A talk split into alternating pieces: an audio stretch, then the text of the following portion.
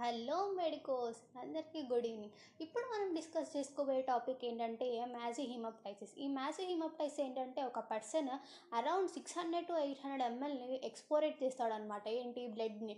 In twenty four hours. Twenty four hours లోపల ఒక person six hundred నుంచి eight hundred ఎంఎల్ని ఎక్స్పోరేట్ చేసినప్పుడు దాన్ని మనం మ్యాజీ హిమప్టైసిస్ అని అంటాం.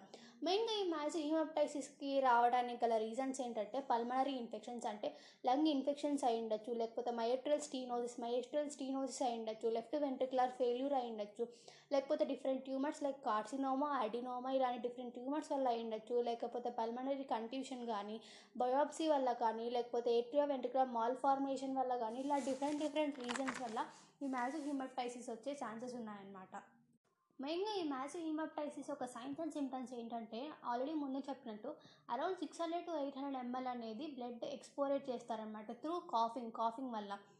దీని investigations there are different types of investigations ఇందులో ఏంటి ఏ ఇన్వెస్టిగేషన్స్ మనం చూస్తామంటే స్పూటమ్ అనాలిసిస్ మెయిన్గా మనం స్పూటమ్ని అనాలిసిస్ చేస్తాం ఏమన్నా ఫర్ల్ స్పెల్లింగ్ వస్తుందా లే స్మెల్లింగ్ వస్తుందా లేకపోతే డిఫరెంట్ కలర్ ఏమన్నా చూపిస్తుందా అనేది స్పూటమ్ అనాలిసిస్ అనేది మనం చేస్తాం అనమాట నెక్స్ట్ ఎక్స్రే ఎక్స్రే చేస్తాం. ఎందుకంటే పల్మనరీ ఇన్ఫెక్షన్ కాబట్టి ఎక్స్రే అనేది మెయిన్ ఇంపార్టెంట్ అనమాట లేకపోతే బ్లడ్ బ్లడ్ టెస్ట్ చేసినప్పుడు ఆర్బీసీ కౌంట్ ఎంత ఉంది డబ్ల్యూబీసీ కౌంట్ ఎంత ఉంది ఇలాంటి డిఫరెంట్ డిఫరెంట్ కౌంట్స్ అనేవి మనం చెక్ చేస్తాం. లేకపోతే లారింగ్స్ని చెక్ చేస్తాం. ఏమైనా లారింగ్స్ అల్సర్స్ ఉన్నాయా అల్సరేషన్ ఉందా? లేకపోతే బ్రాంకోస్కోపీ కానీ బ్రాంకోగ్రఫీ కానీ లేకపోతే ఫైనల్ ఆస్పిరేషన్ బయాప్సీ కానీ ఇలాంటి డిఫరెంట్ డిఫరెంట్ టైప్స్ అనేది ఇన్వెస్టిగేట్ చేస్తాం అనమాట.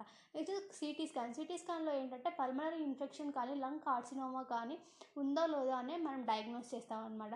ఇవన్నీ మనకు ఫెయిల్ అయిందంటే మెయిన్ మెయిన్గా మనకి యూజ్ డయాగ్నోస్ చేయడానికి ట్రకియోస్టమీని ట్రకియోటమీని యూజ్ చేస్తారనమాట నెక్స్ట్ కమింగ్ టు ట్రీట్మెంట్ ట్రీట్మెంట్కి వచ్చే పాటికి ఏంటంటే మెయిన్గా ఇది ఒక హాస్పిటలైజ్ చేసే కండిషన్ కాబట్టి పేషెంట్ని ఇమీడియట్గా మనం హాస్పిటలైజ్ చేయాలి.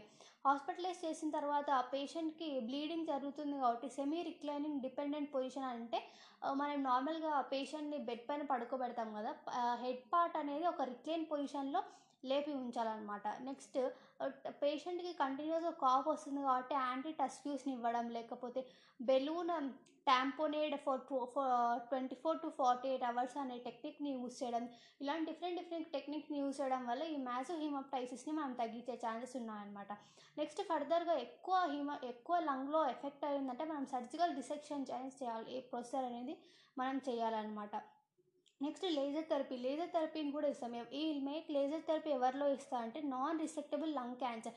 ఎవరికైతే లంగ్ క్యాన్సర్తో సఫర్ అవుతున్నారో వాళ్ళకి ఈ లేజర్ థెరపీ అనేది మనం రికమెండ్ చేస్తాం. Thank you